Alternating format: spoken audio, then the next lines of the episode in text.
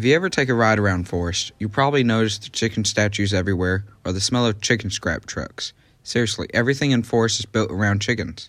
But probably don't notice the impacts Allen Atkison has had on Forest right away. No, his impacts took decades to make Forest what it is today.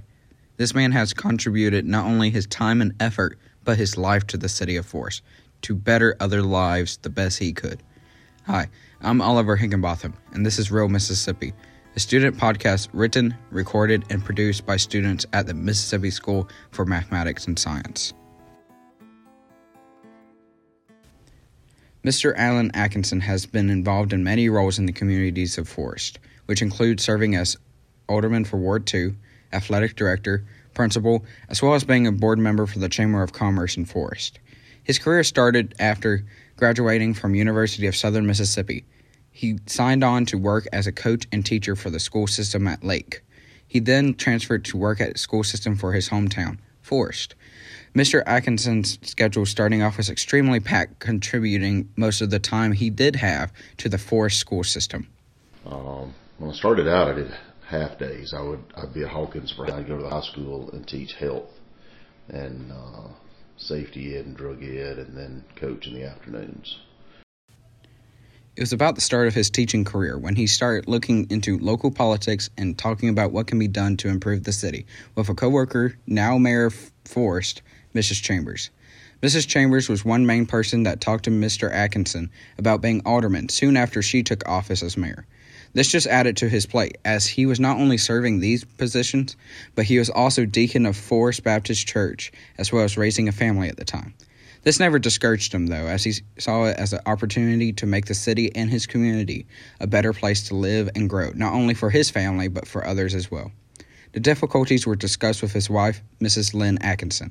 In a personal interview with Mrs. Atkison, she describes the type of person and father he was. He's a very good person. He's a God fearing man. Um, I would say he's very trustworthy. He's loyal. He's fair to others. Um, he always tries to set a good example for our children and people that are around him.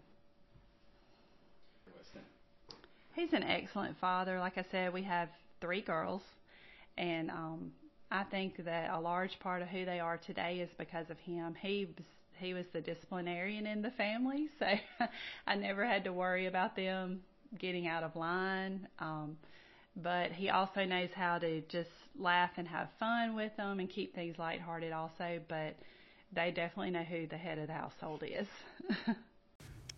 Mr. Atkison has provided not only his own personal time and effort, but also donated frequently to numerous fundraisers and organizations. Ms. Hershenhand particularly talks about his participation in the National Beta Club and his contribution to the improvement of the school district. I think you cannot go to Forest High School and not see his influence. I don't know if people know some of the things that he's done, but if you were to compare, uh, so he served as athletic director at Forest High School for of the 25 years he was there. Um, he's been athletic director probably 12 or so of those. And if you go and look at the facilities at Forest High School, like his influence can be seen everywhere. Um, so the nice brick, um, the brick columns and the gates that surround the football field, that all came under his direction, and worked with uh, community members to donate, you know, like basically pay for the, each of the columns, and then put the gates between them, and that was both a protection and a beautifying aspect of our football field. Ms. Hershenhand also shares some small town heroism Mr. Atkison demonstrated and provides some stories that seem very meaningful to her. One story she shares is Mr. Atkison's determination to help give back a man's memories of high school, which he had lost to a house fire a few years previously. So Coach A said, "Well, what year did you graduate?" You know, had a conversation with you about that because you know Coach A, you know he'll t- he he gets information out of you. He's a great listener, you know. So the guy ends up telling him that. Well, Coach A contacts Miss Amanda Guy and says, "Hey, do we have any annuals? Because you know they always order a few extras. Could you see if there's an annual for this year?" This guy, I would like. He said, "I'll pay for it. Whatever you need me to do." So Miss Guy says, "Yeah, give me a chance to go looking in the storage closet and see if I can find it." So goes and finds it, gets it to Coach A. Coach A goes down and delivers it to that guy. That's a little hometown hero moment because he will pour over. I mean, he was so thankful, and he will pour over that book because now he's got memories that he lost in a fire 12 years ago, but he he will get to enjoy that.